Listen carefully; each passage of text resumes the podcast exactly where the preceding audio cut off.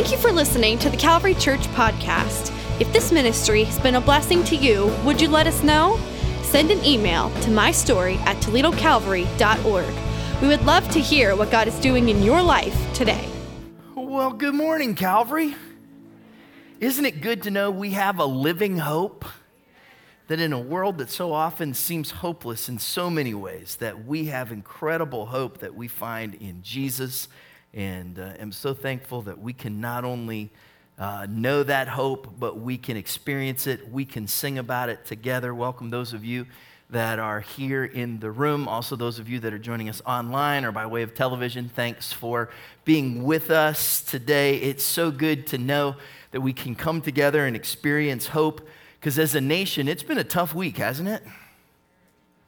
And uh, we are living in some unique times. Um, for those that may be viewing or a part of this service, uh, not live, but at a later point, um, at the time of this service, uh, we are looking back on this past Wednesday, January 6th, when during a joint session of Congress, when uh, they were meeting to certify the Electoral College, um, there was a storming of our nation's capital, violence, and people that lost their lives inside. I think it is important for us to mention in a time like this that what happened on Wednesday, that kind of lawlessness, chaos, violence, it's inexcusable, it's unacceptable, and it's wrong. And it leaves us in a moment like this, I think, with all kinds of emotions as um, Americans, as individuals, um, as people that have been through kind of a, a, crazy season already, the things that we've had to process and experience um, over the course of this last year. And I don't know about you, but I can tell you about the people that I've talked to over the course of the last few days. There's confusion, there's anger, there's fear, there's disbelief, there's disappointment, there's a zeal. There, there's some people say, Listen, I just, I just never thought that things would be this way. Can anybody relate to any of that? Is it just me or anybody else? Help me out here because we're, we're here together, okay? So, so I think there's a couple things that are good for us to talk about. One is this that no matter what we've seen in the headlines or experienced or, or gone through in the last few months, God is still in control. Amen? Like, I think we start in that place. We know that. And I don't mean that in just like, good, the pastor said what the pastor's supposed to say. Like, I have to come back to that and remind myself that in different seasons of life, whether it's a national season, whether it's a season that we're experiencing as individuals, as a family, as a church, that God's still in control.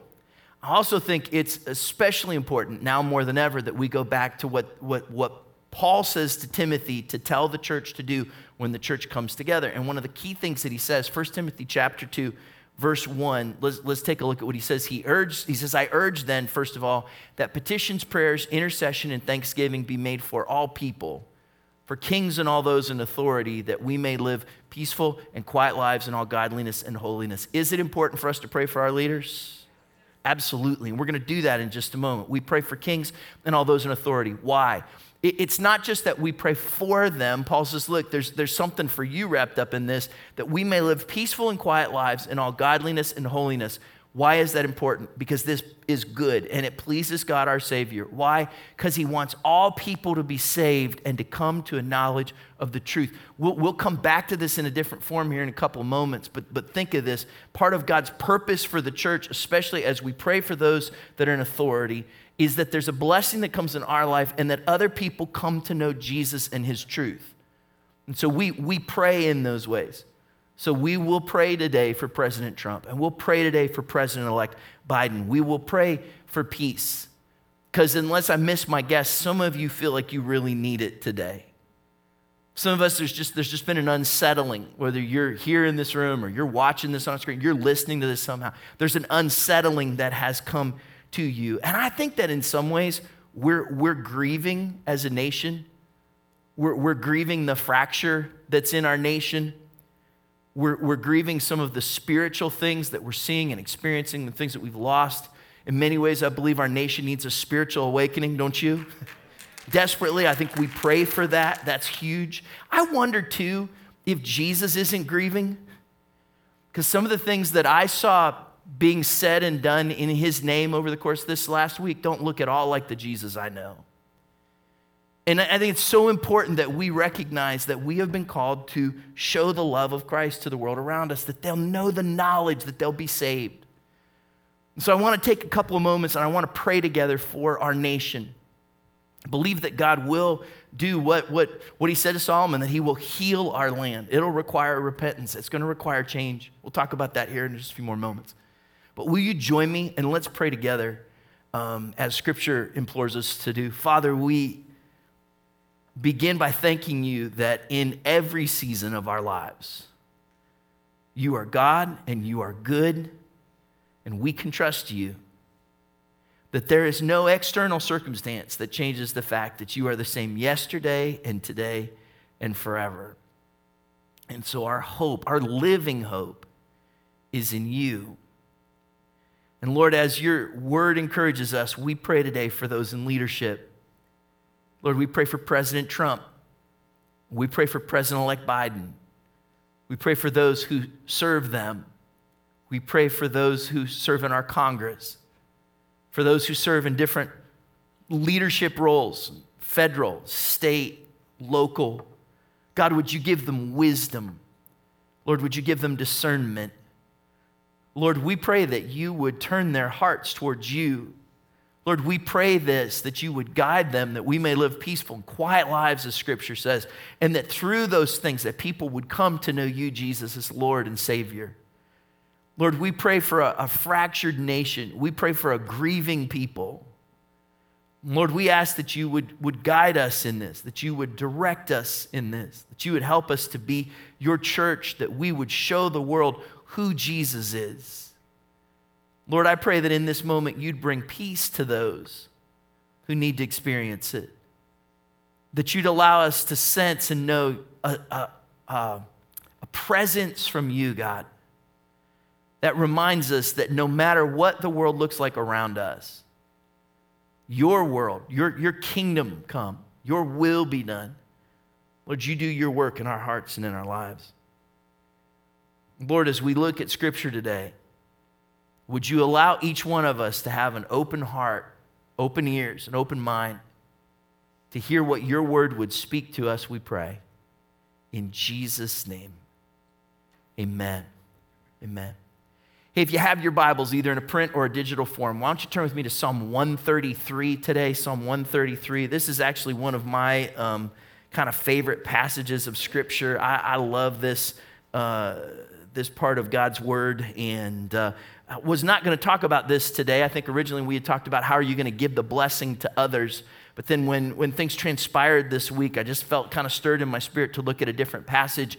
And then, and then as we, we did, and we've talked about this passage multiple times before, um, when we did realize that blessing, which is the series that we're in, is a key theme that runs throughout this scripture. So, so God knows how to use his word in a timely way. We're going to look at Psalm 133 here in these next few moments. Psalm 133, we're going to talk about the blessing of unity today. Let's read it together. This is a song of ascents of David. How good and pleasant it is when God's people live together in unity. It's like precious oil poured on the head, running down on the beard, running down on Aaron's beard, down on the collar of his robe. It is as if the dew of Hermon were falling on Mount Zion, for there the Lord bestows his blessing, even life forevermore.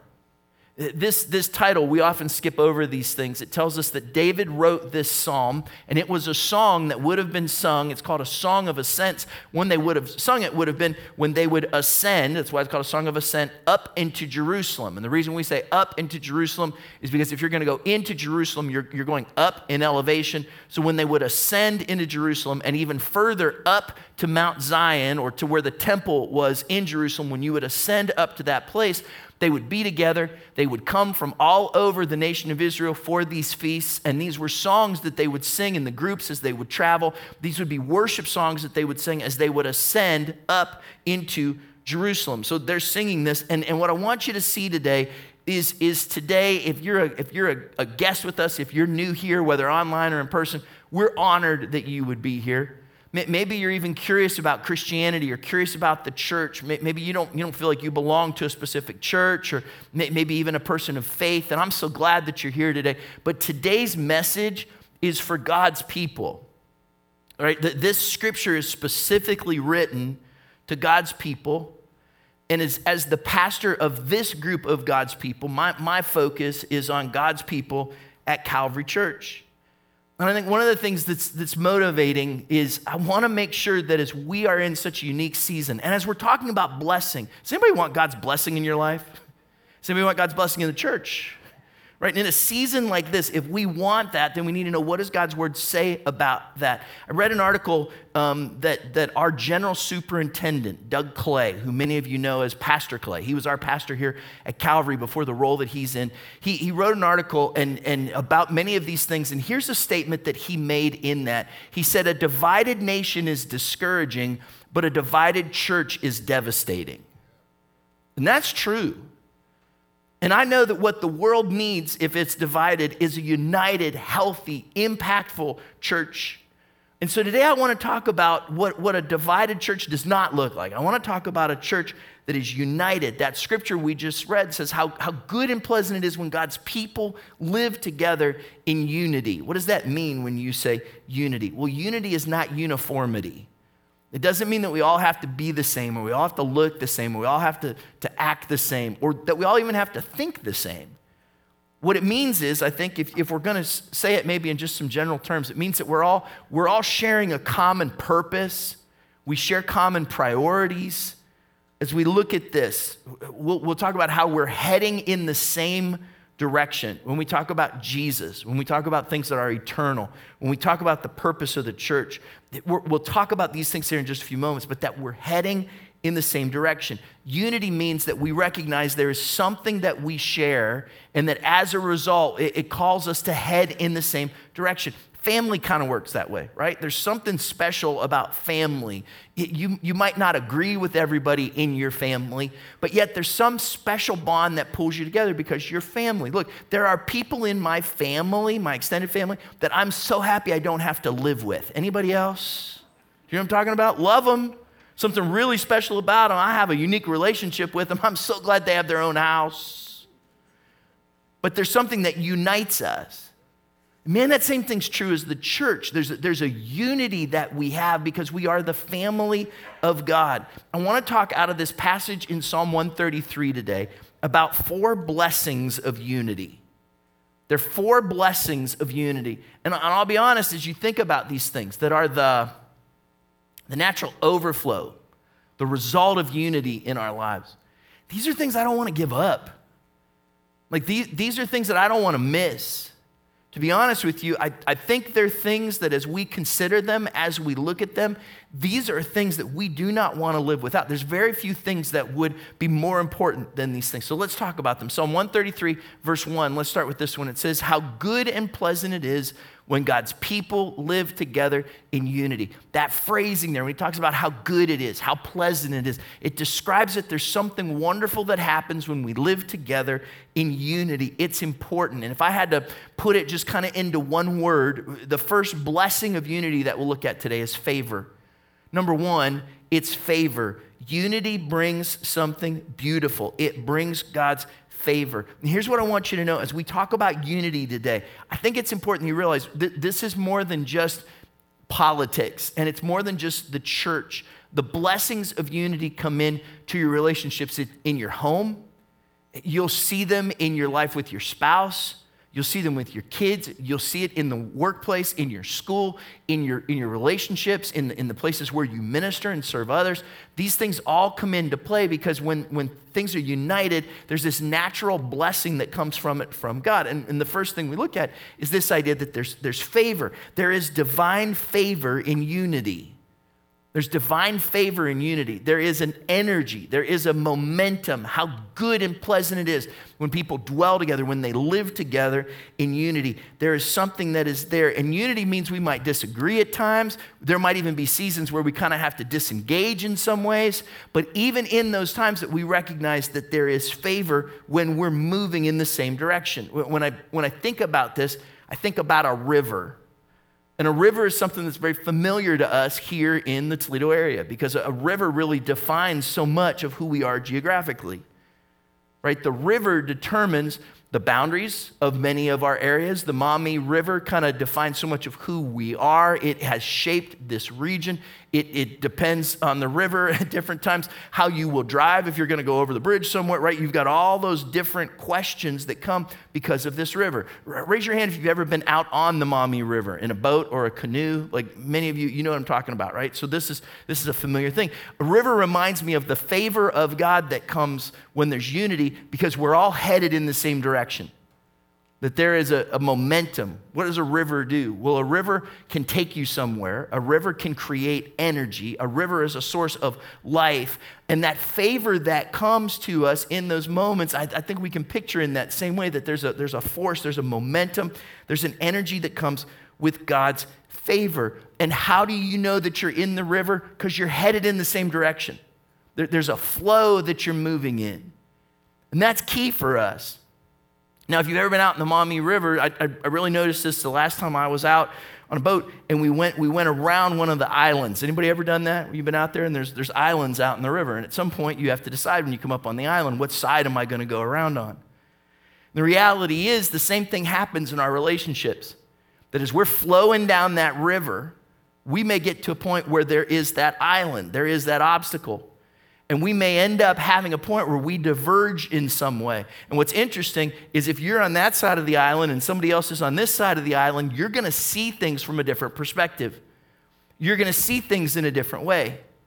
The important thing is that you realize that the island is temporary. You're going to float by it, and at some point, you're going to be back together, and you need to make sure you're headed in the same direction. What is that for the church? For us, we've identified those things. We say, first of all, it's, it's God first. These are those roots we talked about a year ago, right? It's God first. He's the first thing in our lives, that people are the priority. There's too many lost people, and we want people to see Jesus. We want to grow in our faith, and that with a, with a thankful heart, we serve because we get to do this. We get to be a part of God's kingdom. And the important part is we realize, hey, we're, we're flowing, we're heading in that same direction. That's so important. And remembering that when we come to those islands, and even if we're in a point where we see things from a different perspective, that we know that we're heading in the same direction in the big scheme of things. Does that, does that analogy make sense a little bit to three of us? Okay, good. Let me, let me take it one more step then. Because what can happen many times, if we're not careful, is when, when we're going in, a, in, in the same direction, there'll be these things that will create places where there's some conflict. And if we're not careful, anybody ever seen a whirlpool? I remember being a little kid and going to Niagara Falls. And when, you, when the falls go down and the Niagara River goes, there's a, there's a famous whirlpool that's there, if you've ever seen it. And I remember my family wanting to go and take a look at it, and you can stand and you can see the whirlpool. And I don't know if they still have it, but if I remember right, they, they used to have a cable car that would go over the whirlpool. Does anybody know what I'm talking about? I'm not making it up. This wasn't just a bad dream. So there's a cable car that goes over, and I remember always being afraid that my family would want to do the cable car because I'd be the guy that gets, gets sucked in. But here's the deal what happens a whirlpool is caused when you have two opposing currents that come together and when they don't get any resolution, they create this kind of swirling mess. And you know what that's like, not just in the natural world, some of you know what that's like in the relational world, in the political world, in the, in the spiritual world, in some ways. Right? And what's happening, if we're not careful, is that there's an opposition in our culture at times, and then it affects our relationships with each other. And because we can't bring resolution, that spinning and that swirling starts, and it will pull us in, drag us down, and suck the life right out of us if we're not careful. And we need to watch out for those things in our lives. Look, I, I ask myself the question what causes disunity? And if it's all right, I'm going to just kind of tell you my own thoughts and challenges for the next couple of moments. Because I'm asking the question, like, what, what causes this unity in some of these places? And oftentimes it's the extremes. Right? When you, when you look at what happened on Wednesday, there were a lot of well meaning people at that march that did not get violent and did not storm the Capitol. In the very same way that there were a lot of well meaning people who showed up to marches this past summer and did not get violent did not get destructive. The danger happens on the extremes But we like to tag people, we like to blame people, we look at different things, and we forget that there are these extremes, but there's an awful lot of well meaning, good people in the middle. I forget that there's a lot of people who are just like me in the middle, and if I'm not careful, especially within the church, if I'm not careful, that whirlpool will come and will suck me right in. It'll pull us in, drag us down, and suck the life right out of us. And I need to be careful that I do not allow that to happen now, can I be real transparent with you for just a moment as a, as a pastor? Is that okay? I see all of you online nodding your head. We'll still be friends in three minutes. Can I get an amen? Some of you really, really, really want me to defend the president today. And others of you really, really, really want me to denounce the president today. I Know it, I feel it. And here's the deal many of you feel that a real Christian would do one or the other.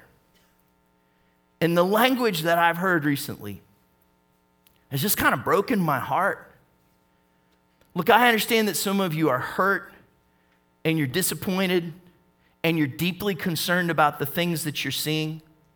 But as the church, when we attack our brothers and our sisters in Christ, when we fail to realize that there are a lot of well meaning people who love Jesus, and especially when we do this over islands, over things that are temporary, that if we'll keep our focus on the actual things that are eternal and what God has for us long term, which is actually what Scripture tells us to do, when we do those things, then we can preserve the favor of God in our lives. The reality is, we are not to fight against each other, we're to fight for each other because we need each other.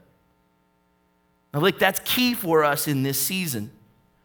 On top of this, we're, we're in such a weird season right now because there's, there's a lot of you who are watching this right now who you used to sit in these seats, but it's been a while since we've seen you. And that's understandable. It's been such a weird season for all of us. And some of you, the reason that you haven't come back to church yet is, is because of health. And if that's, if that's the reason, if that's the story, look, we understand. And you do what is wise and you do what is, is prudent for you in this season. But for others of us, the issue isn't health, it's habit. Like we've, we've missed so much church that we don't miss church anymore. And can I tell you, we miss you. And I think there's something powerful about when we're together as God's people. And just I hope that you will ask God about coming back because we're ready to welcome you home. Because look, in these seasons, and especially in difficult seasons like this, we've got to realize that what God has called the church to, first and foremost, is to unity, that we care more about each other than we care about being right. And that we say, God, would you help us to preserve your favor? I think it goes deeper than that. Here's the second verse Psalm 133, verse 2. David writes, It is like precious oil poured on the head, running down on the beard, running down on Aaron's beard, down on the collar of his robe. This is a picture that we don't fully understand or, or, get because in the 21st century, we don't use oil in that same way. If, if you're familiar with our practice of, as a church, if, if you were to say, hey, I, I'm, I'm sick, then we will pray for you. James chapter 5 tells us that we will anoint you with oil. When we anoint you with oil, we usually just take kind of a little bit and put it on your forehead because you actually do not want us taking the, the, the Costco sized bucket and dumping it on your head right? But scripture tells us something different that when they anointed the priest, and this is particularly the high priest, it was a precious oil. It wasn't something that they just whipped up or, or, got down at the store. It had at least four special ingredients, and it took time. It took time for it to take on the character of the things that were in it. And when they used it, it was specifically for the high priest, anointing the priest, and for uh, when they would uh, anoint the house of God the tabernacle, of the temple, they would use this oil and they would pour it. It wasn't just,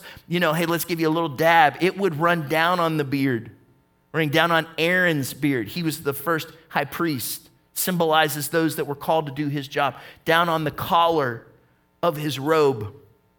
This is a significant picture of God's anointing. The second thing that we see that is a blessing of unity, number two, is anointing And when there's disunity, it puts the anointing in your life in jeopardy. But where there's unity, there is divine anointing in unity.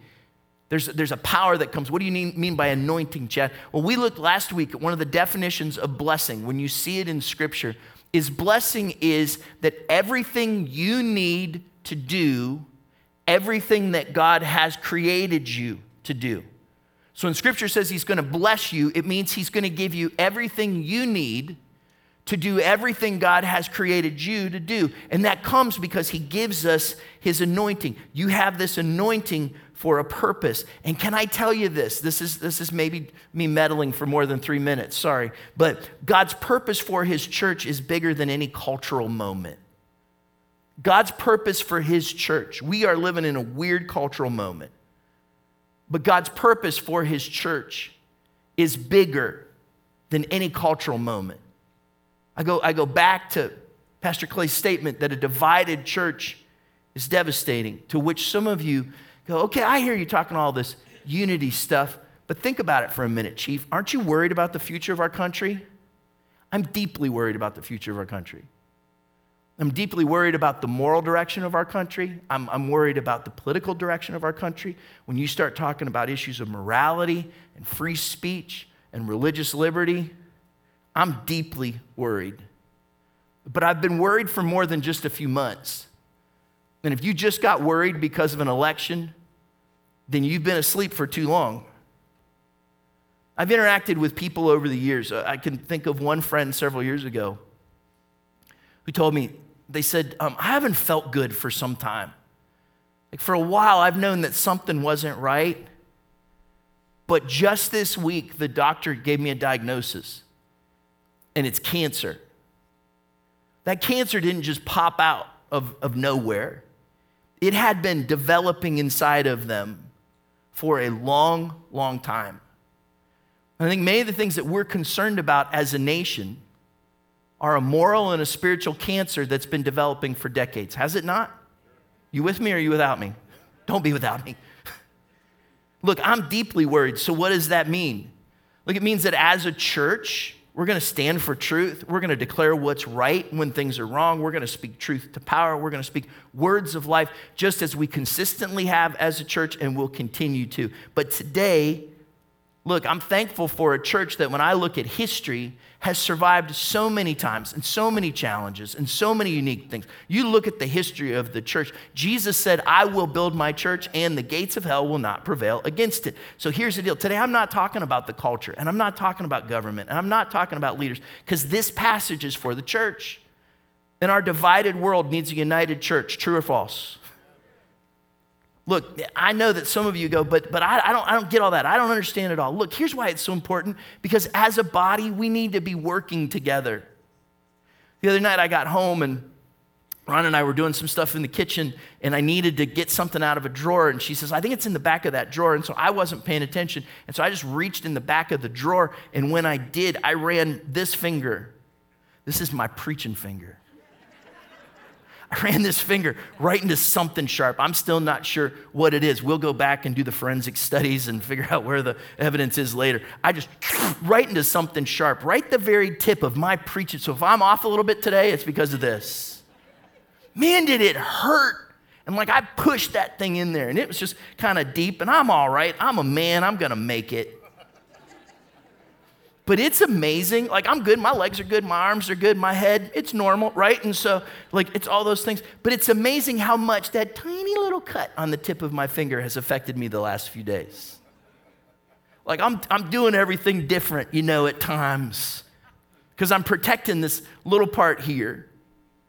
Because this thing is made to function as a whole body.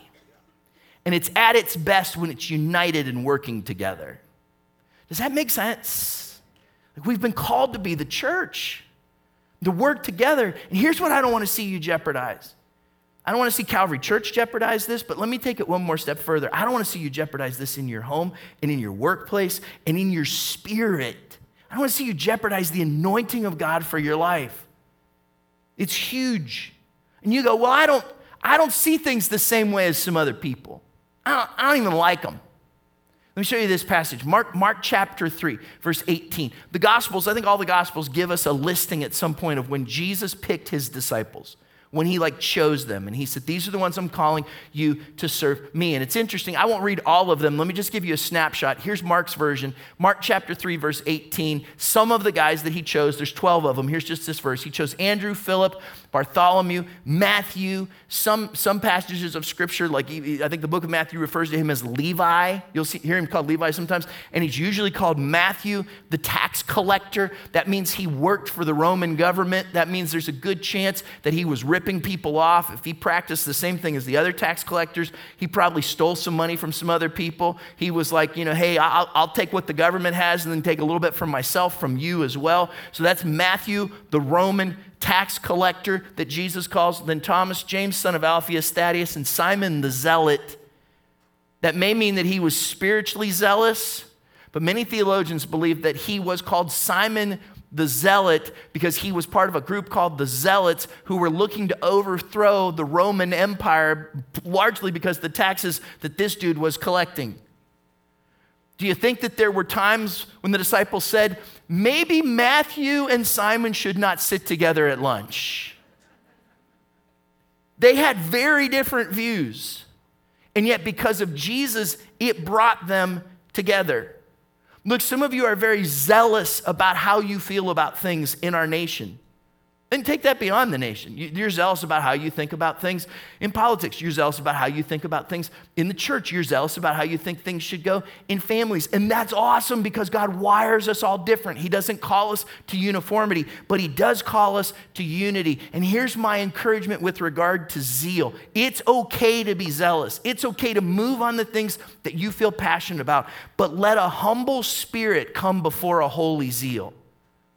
Like you can have a holy zeal, but if you come at it with arrogance or disunity, I will not hear a word you say because that's all I'll see. It's so important that a humble spirit comes before a holy zeal. And look, if you want to be effective in the things that you're zealous about, let me encourage you that the first step should be humility. I didn't say it, but God said that He opposes the proud but gives grace to the humble. So let a humble spirit come before your holy zeal and let unity change the situation. Let me give you one more just kind of anointing thought. When they would pour that oil, it didn't just look like something as it poured, but it smelled like something. Look, you, you should, as you carry out God's anointing for your life, you should smell like something. Like there should be something, an aroma, the aroma of Christ, Paul calls it that's pleasing, that, that draws people to Jesus and who he is. It's interesting, in the age of, of wearing masks, um, it's, it's this new reality a little bit where I've learned a little bit about myself. I always, since day one as a pastor, I've always kept mints in my left pocket. That's been for you. So that if you and I are talking in the atrium after service, I can pop a tic tac in and know that after talking all this time, because your, your mouth can get a little gnarly right after that, that tic tac's there for you until I started wearing a mask. That tic tac is now for me. a couple months ago, I was, uh, I was we just finished up, popped the mask on, popped the tic tac in, and I was actually talking to Pastor Bennell, and I don't think he even knows this. And I'm just talking away, and all of a sudden the tic tac flew out of my mouth, and it's rattling around down here around my chin. Why? Because when those words come out, if I'm not careful, they're going to stink. Look, the words you say, the things you post online, can I encourage you? Let unity change the situation. Let it, let it bring something beautiful. But you just say, but I'm frustrated. I read, I read this quote from Carey Nieuwhof this week that really helped me. He said, Turn to God with your frustrations about people, because if you don't turn to God, you'll turn on them. I think that's a good encouragement. Because I'll be honest, I don't want to lose God's favor in the church or in my life, and I don't want to lose God's anointing in the church or in my life. Let me give you a third blessing of unity, real quick. For uh, Psalm 133, verse 3, David says, It's as if the dew of Hermon were falling on Mount Zion, for there the Lord bestows his blessing, even life forevermore. Let me show you the third blessing of unity is we'll just be a little redundant here. It's, it's blessing. it's blessing itself that comes because of unity. Um, when we looked at that passage, in fact, if we can jump back real quick to verse 3, I want to show you something where it says, It's as if the dew of Hermon, I read that and I go, Who's that? right? Who's Hermon? Like, and why, why has he got dew? Hermon's not a person, it's a place. Up on the northern border of Israel is Mount Hermon. And oftentimes, when we think of Israel, we think of desert, we think of Sinai, we think that kind of Ten Commandments look out there. And yet, there are regions in Israel where there is lush forest. When you read about raging waters in the Old Testament, the, the region that is referred to as Dan in the Old Testament, it's actually a forest, it's, it's rich, it, there's vegetation. Hermon is the mountain where Israel actually has a ski slope because it gets snow covered. And then as that snow melts, it comes down Hermon, and Dan it rolls down then, and it's what eventually feeds into the Sea of Galilee. It feeds into the Jordan River and ultimately ends at the Dead Sea. Where does all that start? Well, initially it starts at Mount Hermon. So Hermon is known for its green and lushness. It is a rich place. It's, it's agriculturally a rich place. It says as if the dew of Hermon were falling on Mount Zion everything that Hermon is, Mount, Mount Zion is not. Mount Zion is Jerusalem, it's the temple, and it's possible for the spring and summer months that that region of the world has no rain, has, has no dew during that time. So, what God is saying is where there is unity, what happens here can happen there. He's telling us that there is divine blessing in unity. There's even supernatural blessing that can happen when there is unity. And here's what I want you to see when you think about this unity is a gift from God. It's something that He brings to us. It's not just something that we have to kind of stir up, it's something that we are open, allow Him to bring to us. It's interesting when you read those passages, verse and 2 and, and 3, and I've read these passages for years, I've never seen this before. It says that the oil goes down on Aaron, that it goes down on his beard. And then that verse we just looked at says that it falls on Mount Zion, that there's this idea of this blessing descending on us from God. It's not from us, He brings it to us. In fact, James tells us this. James chapter 1, verse 17 says, Every good and perfect gift is from above, coming down from the Father of the heavenly lights, who does not change like shifting shadows. Why do I stress that? Because unity comes from God, and I want it. Anybody else? I want to live a life with favor and anointing and with blessing, but I've also seen this disunity dries up the blessings of God. That where there is disunity, it dries up the blessings of God. I've seen it happen in churches. I've seen it happen in people's lives. I'll give you one quick story from years and years and years ago. There was a couple that I knew that had been struggling in their marriage. Look, we'll just be really honest, neither one of them were perfect. He had made some big mistakes. And she was probably not that easy to live with. That's the nicest way I could say it. And as a result, it had put some real challenges and issues into their marriage. And they were at a point because of that disunity, those real, very clear, obvious challenges. He had done dumb stuff she had responded in some really bad ways. It put this issue here. And entered this very selfish, self serving third party that got in her ear and started telling her things about him. And then got in his ear and started telling him things about her. And then the things that she heard, she started saying to other people. And the things that he heard, he started saying to other people. And then this person kept putting things in their ears. And what happened is, as they were trying to come back together to the covenant relationship that they had made before God, this third party got in the middle and started putting these wedges between them to the point that they finally got a divorce. And if I remember the story right, it was after the divorce that almost by chance, that the ex husband and ex wife realized that the things that the third party had been saying to both of them were lies all along. This other third party was, was fueling things in each of their lives to bring them to a point where they got to a place of separation, where they turned away from the covenant relationship that they had made before God. And I couldn't help but think of that story as I read that passage and I thought of this.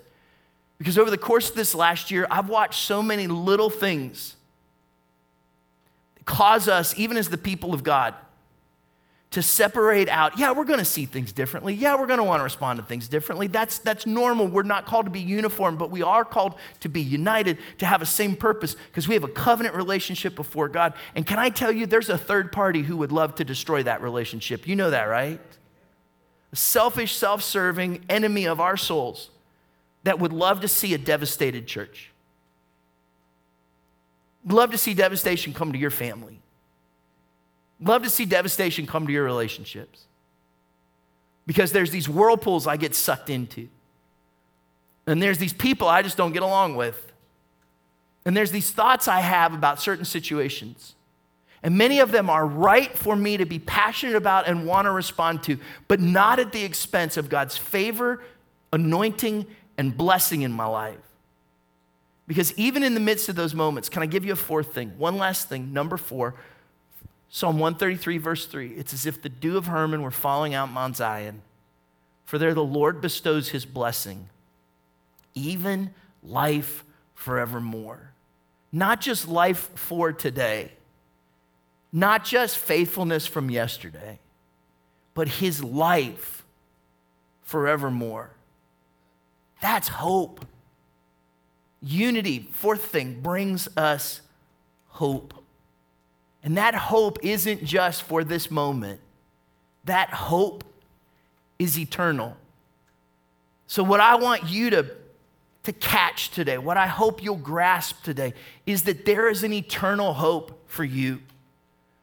Look, in the midst of moments and times where we may feel frustrated and disappointed, please remember that in, in the midst of all these emotions that are right to have, that God has given us a living, eternal hope. We hold on to that. And also, may I encourage you that in a divided world, let us be the united church because that's what the world needs to see from us. You know why? Because the church, Ephesians tells us, is the hope of the world. Like we're the way that God is revealing his plan. The church is the hope of the world. And so here's how we're going to end this service together today. Whether you're watching this online or on television or you're here in the room, I, am going to ask you to, to stand with me, if you would, please. Worship team's going to come. A couple weeks ago, we sang a song called The Blessing. It's, it's the scripture straight from Numbers chapter 6, where God tells the priests what to pronounce over his people that the Lord bless you and keep you, make his face shine on you, be gracious to you. They turn his face towards you, and that he give you peace. My prayer today is that you in your home, that us in our church, here in our nation, that we would know the blessing of God. And you know where I'm pretty convinced it starts? It starts with the united church because we're the hope of the world. Father, thank you for your word. Thank you for the way that it speaks to us. Thank you, God, for the way that it challenges us. Thank you, Lord, for the hope it gives to us. Lord, I pray that as we sing this song of blessing, that those of us who are wrestling with where we're at right now, Lord, would you remind us that you are the God who wants to bless us?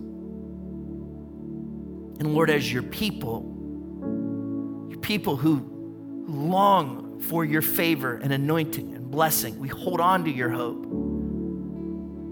God, may you allow these words straight from your scripture to stir and speak life to us. Thank you that you are the God who blesses us. In Jesus' name, amen. bless you and keep you. Make his face shine upon you. Be gracious to you. The Lord turn his face towards you and give you peace. Let's sing it again. The Lord bless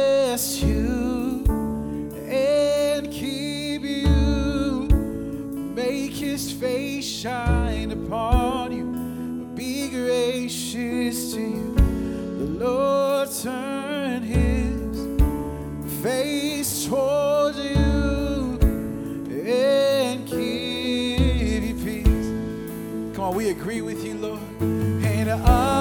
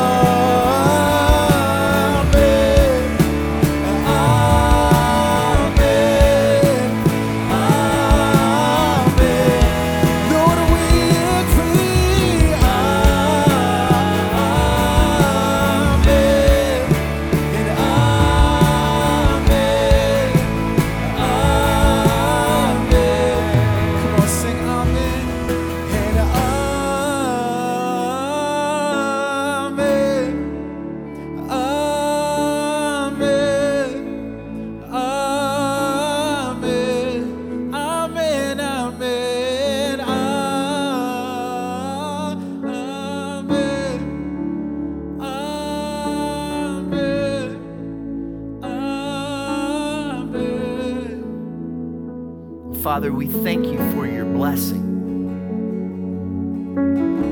that you give to us. Every good and perfect gift comes from you, Lord. Lord, would you pour out your blessing on our lives, on our homes, on our church, on our nation, and as your people?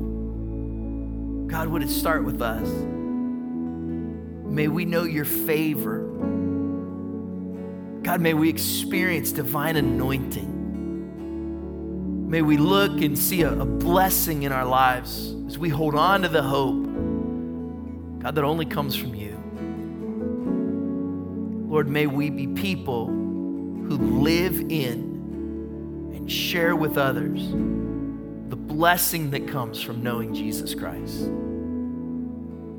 Well, thanks for your word. Thanks for this time together. Lord, would you bless us with your special favor and with your wonderful peace? In Jesus' name, amen. Amen.